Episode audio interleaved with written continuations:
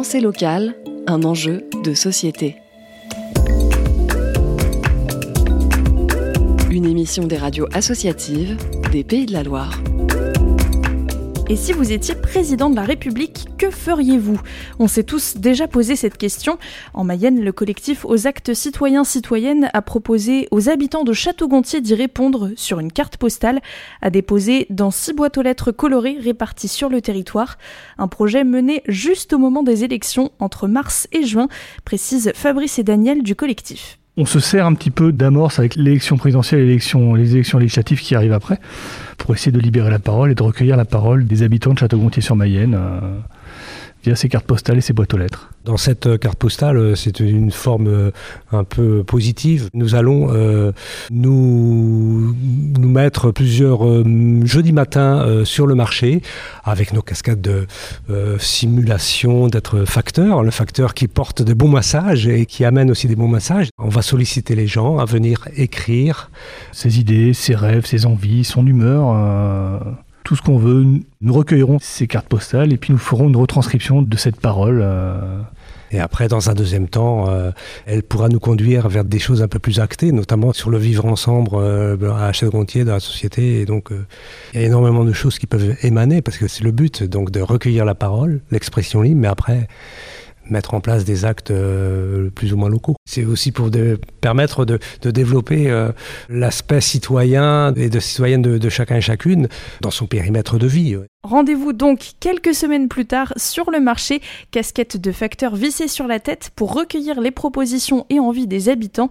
Certains se méfient, mais d'autres se prêtent facilement au jeu. Je trouve que c'est une belle idée et que ça permet euh, aux citoyens de pouvoir voilà, révéler certaines choses ou dire certaines choses de manière anonyme et libérer un peu la parole. Parce que des fois, euh, même si normalement c'est liberté, égalité, fraternité, euh, il y a quelques censures quand même parfois. Et je trouve ça plutôt intéressant de mettre ça en place.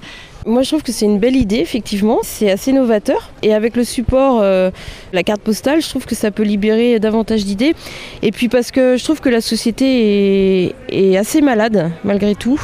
Et que c'est difficile parfois de dire les choses. On est tout de suite euh, jugé ou on nous met une espèce d'omerta. Et euh, nous, on, travaille en psychiatrie.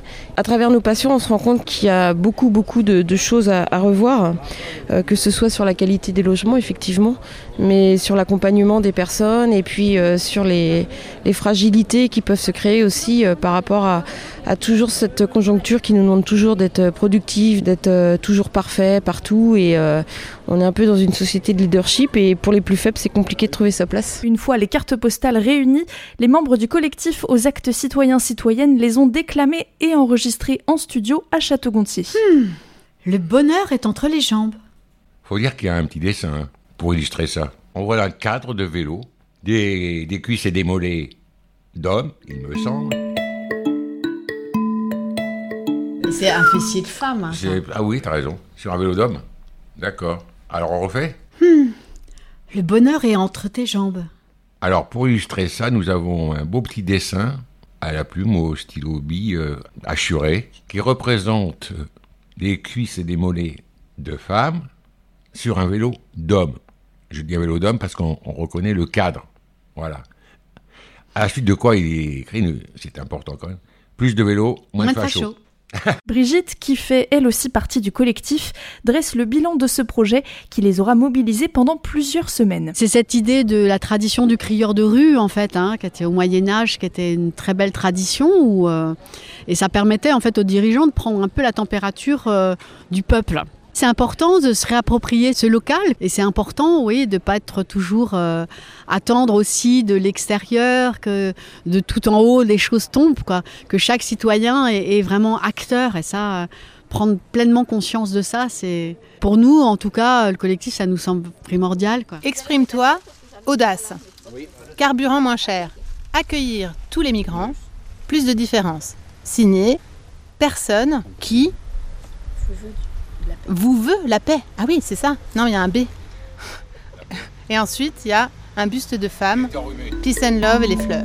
C'était Pensée locale, un enjeu de société. Une émission de la Frappe, la Fédération des radios associatives en Pays de la Loire. Un reportage de Marie Chevillard pour l'autre radio.